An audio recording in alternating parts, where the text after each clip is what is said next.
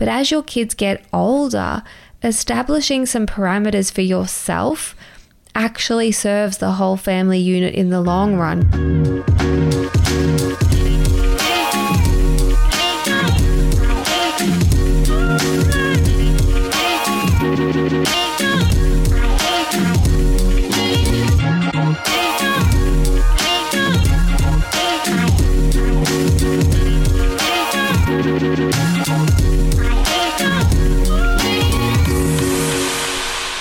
To today's podcast. It is part two of 10. I think in part one I said things, very technical, but 10 observations or 10 lessons of the past decade of mum life. So this is part two. If you haven't listened to part one, jump on back, listen to that one first. You could absolutely listen to it in reverse. You're already here. It's not going to make a huge deal, but definitely have a listen. I'm really interested to know if anyone listening can relate to some of those things I've spoken about. So I will dive straight in to number six.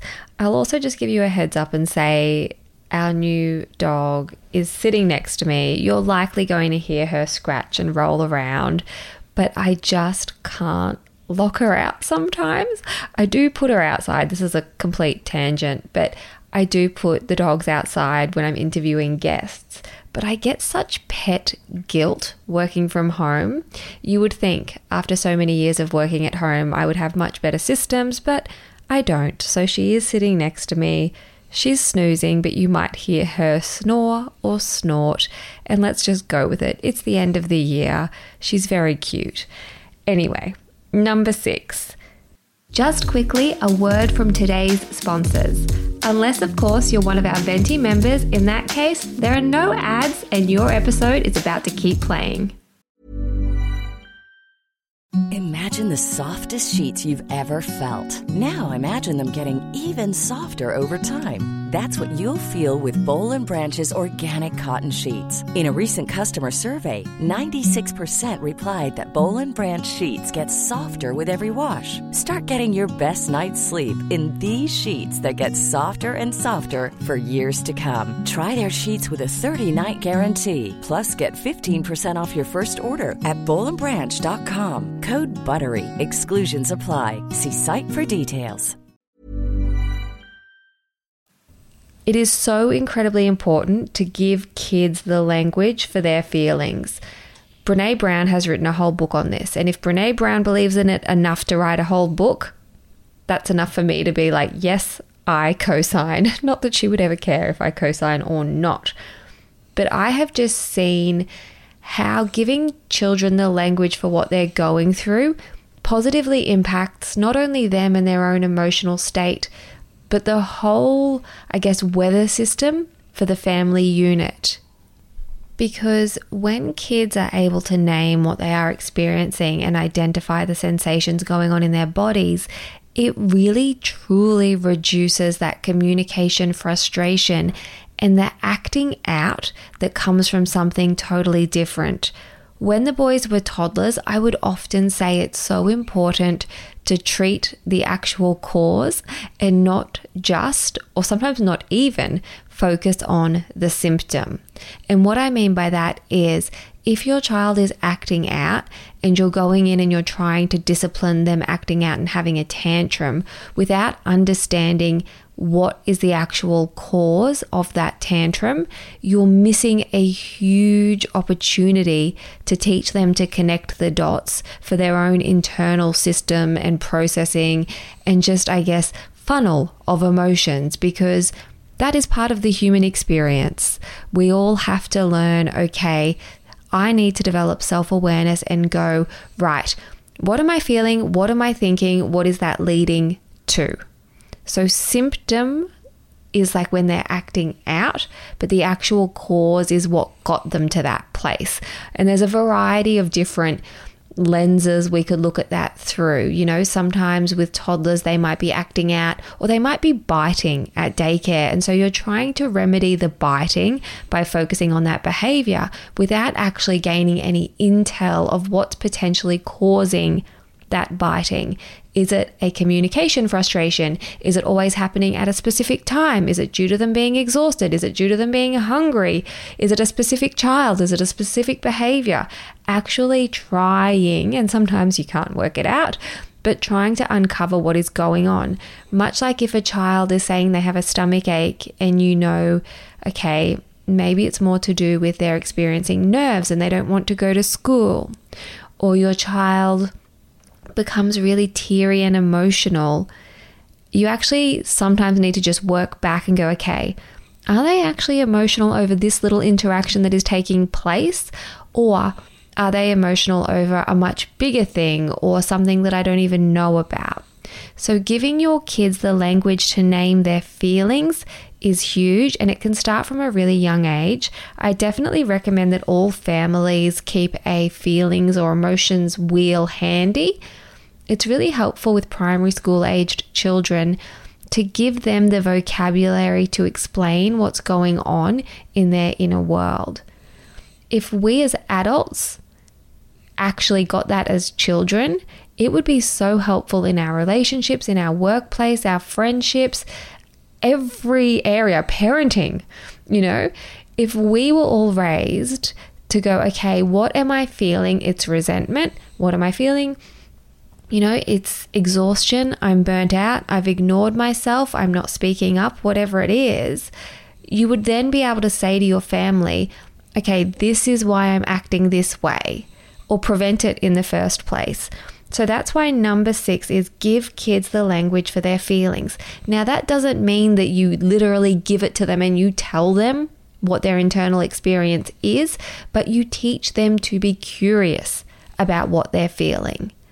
And that happens through curious conversations. It happens through sharing as well. And it doesn't have to be something that's like, right, okay, today I'm going to teach them how to do this. It's just how you move through the world, it's how you move in your parenting journey. When you go on a walk with them and you're talking about your day, don't leave out the parts where you felt a little bit envious, you know, and you had that wash over you and you had the opportunity to kind of assess that judgment. Those conversations people often avoid having with their kids because you don't want to worry your kids or make your kids think that anything's wrong in your life. But you can do it in a way that is very age appropriate and actually arms them with the tools to do so as well. Number seven, when you get it wrong, say that you got it wrong. I will like live and die by this. When you make a mistake, when you overact, when you say something that you regret, when you don't when you just fall short because that is part of life. As parents we disappoint our kids sometimes just like they disappoint us. And when you get it wrong say that you get it wrong. Don't go to your kids and make them feel that they're responsible for what's going on or not allow them to understand that they are a small piece of your life pie when it comes to life stresses. You know, if you're snappy in the kitchen when you're making dinner at your child who's had a really long day at school themselves, and you don't actually take the time to pause and reflect and say, hey, Johnny, I'm so sorry that I turned around and answered you like that. That had nothing to do with you that was a mum thing. You know, that was because I am did it, and how much detail you want to share is entirely up to you and how old your kids are and their own, I guess, emotional capabilities. But when you get it wrong, say it. Don't teach your kids to deflect or to blame other people.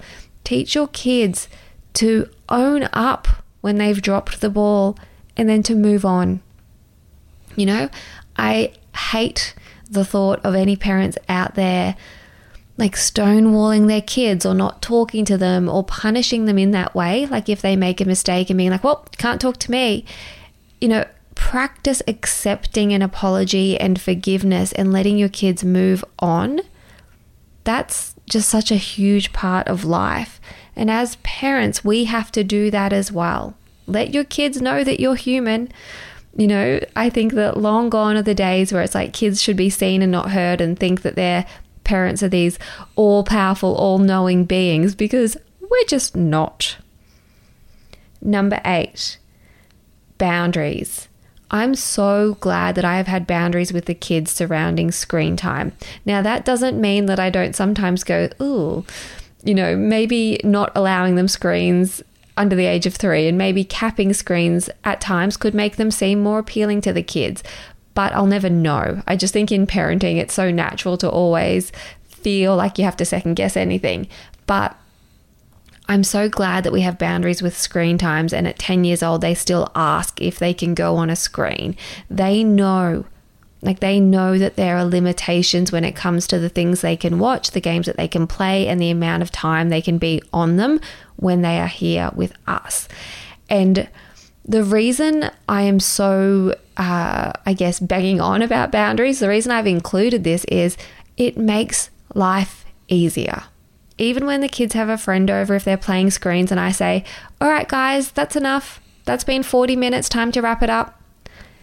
Very rarely will they even say anything back. They'll just say, Okay, and they'll wrap it up. Like sometimes they might say, Oh, we've got five more minutes of this. Can we did it? Or this show's got three minutes left, mum. Can we finish it? And of course, yep, sure, no worries, finish that off but they will never say like no i don't want to get off the screens and have a big meltdown over it because it's been something that i have consistently done with the boys and i think that when it comes to screens establishing those boundaries after they've already had extreme exposure extreme freedom with it it's so much harder but you can, of course, do it, and it all comes down to just actually sticking to it and not allowing any amount of whinging or begging to kind of make you cave on it. But being really firm with those screen boundaries is something that I'm so glad I have done with them. Boundaries as well, in terms of drawing a line in the sand and saying to the kids, if I am in the shower, unless the house is burning down or you've hurt yourself, you can wait. You can wait five to 10 minutes. You don't need to yell at me through the shower door. You don't need to follow me to the bathroom. You can wait a few minutes in the morning when I wake up. All of those sorts of things that don't always come naturally as a parent because when you become a mum, especially, you're so attached to your baby as you should be. And I'm certainly not saying you shouldn't be, but there is a real blurring between me and you and mine and ours and where I end and you begin and those sorts of things. But as your kids get older, establishing some parameters for yourself actually serves the whole family unit in the long run because if you can have that uninterrupted shower and you're not getting like jackhammered by 20 million requests while you're on the toilet, you actually can be a lot calmer and more able to respond in a way that you want to respond. So, having some boundaries with your kids, even things like, um, you know, as I've mentioned, the boys are very into certain fantasy genres. And for a while there, that's all they would talk about over dinner. And it actually took another mum saying to me, Oh, I just made a rule that we don't discuss Dungeons and Dragons over dinner because, and she said to me, she realized she was the one making the dinner, she was the one serving the dinner, and then she was the one sitting at the table not involved in the conversation because in that family unit, it's not just her kids, it's her partner as well. And I was like, oh, I didn't even think to draw that boundary. So sometimes I'll just say to the boys, all right, we're having a fantasy free meal tonight.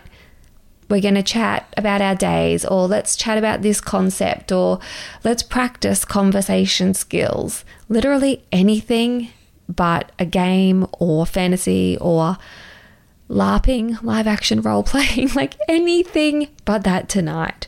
So just know that you don't have to be completely collapsible and you can establish some boundaries, and it's all for the greater good.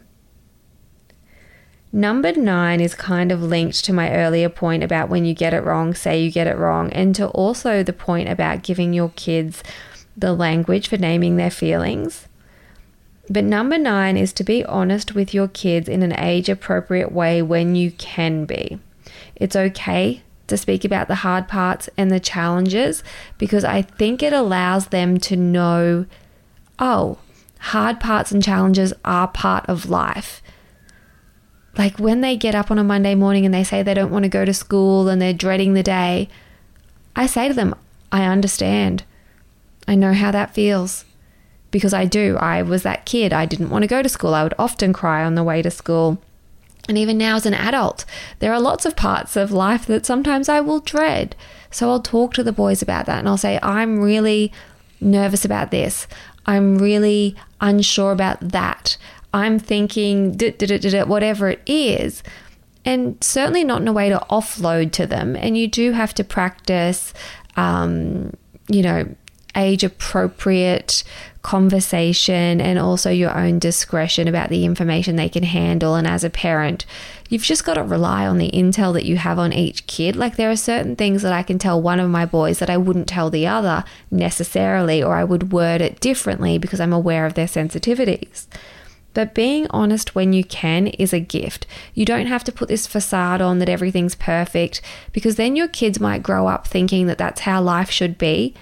And then when they stumble and they fall short, they're going to feel even harder on themselves. They're going to be harder on themselves.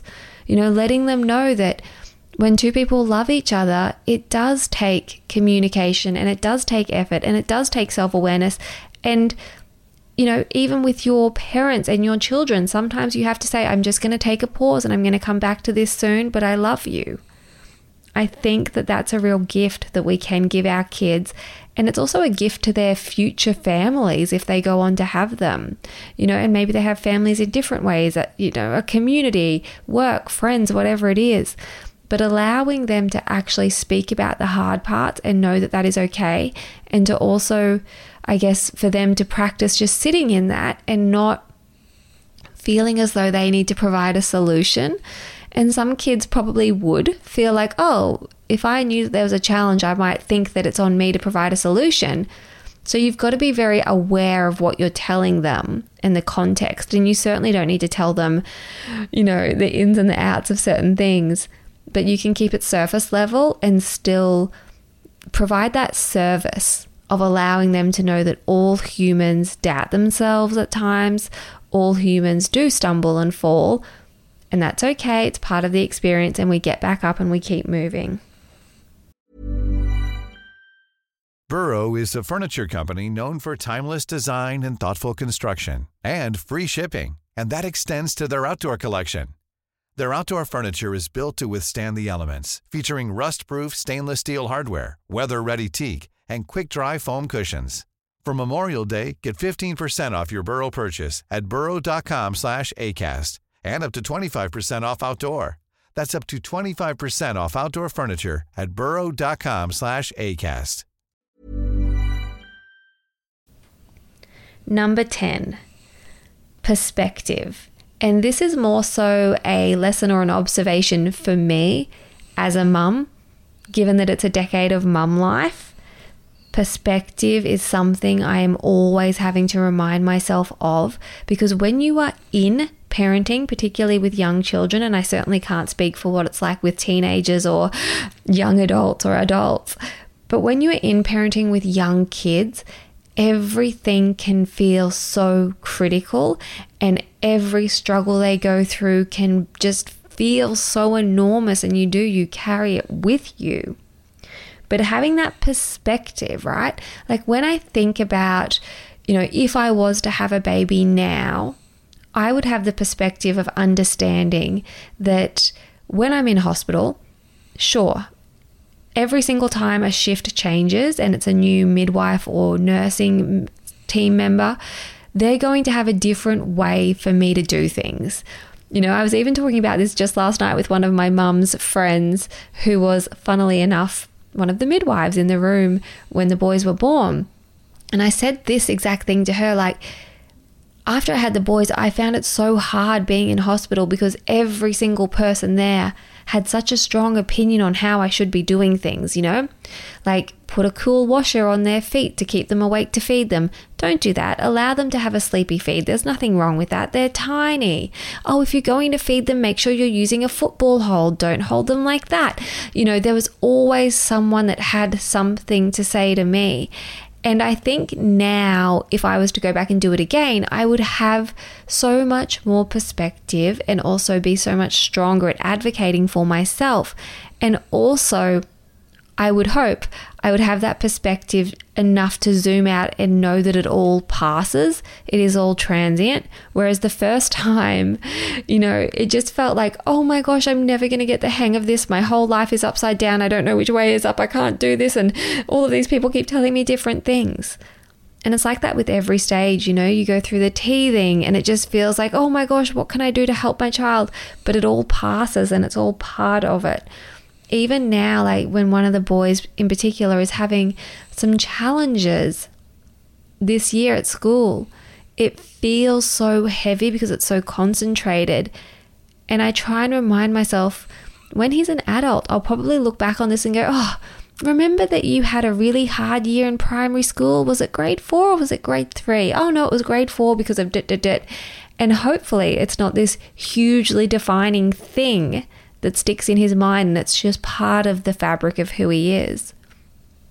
Even um, in that conversation that I had with my mum for the subscriber podcast, if you've listened to it, you'll hear my mum talk about how she has carried so much guilt for being a working mum and feeling like she always prioritized work over the kids. And I said to her, that was never my perception. Like, literally, out of anything I could have said about my upbringing, that would not have crossed my mind. It wouldn't even make the top 10. So that gives me a bit of perspective as well to go, okay, these things that I fixate on or worry about or that feel so big and heavy and hard right now, maybe they actually aren't as big a deal. And I won't know that until we get through it. I won't know that until time passes. So, perspective is a huge one, I think, when it comes to mum life. So, that is part two of a decade of mum life.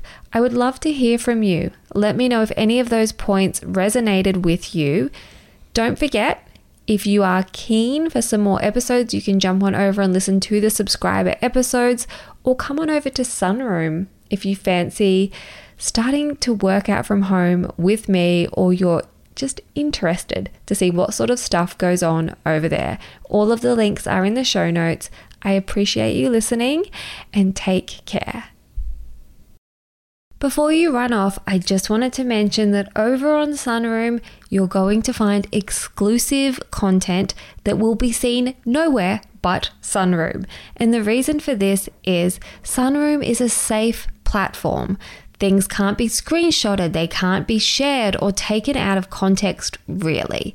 Sunroom is the inner circle, and I am over there sharing workouts, reflections, honest, truly raw thoughts and feelings, instant reactions to certain things that are going on in my life, and so much more.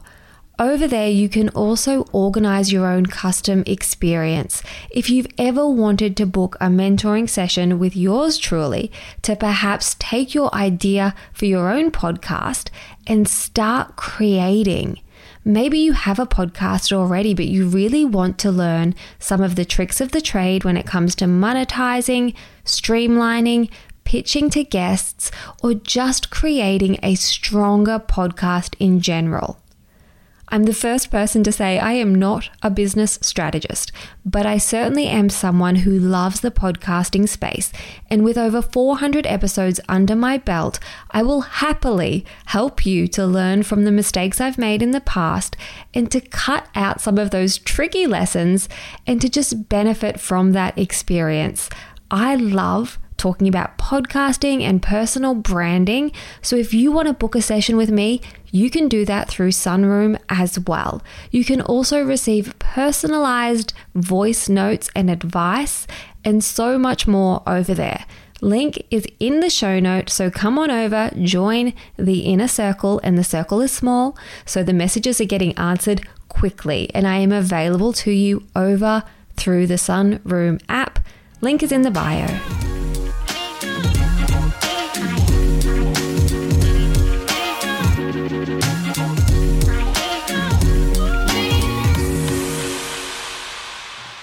Today's podcast episode was recorded on the land of the Bundjalung Nation.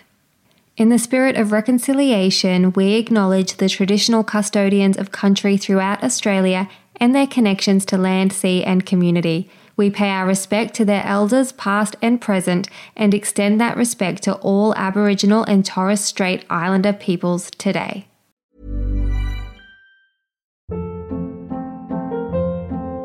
Hold up. What was that? Boring. No flavor. That was as bad as those leftovers you ate all week. Keke Palmer here, and it's time to say hello to something fresh and guilt-free. Hello Fresh. Jazz up dinner with pecan-crusted chicken or garlic butter shrimp scampi. Now that's music to my mouth. Hello Fresh. Let's get this dinner party started. Discover all the delicious possibilities at hellofresh.com.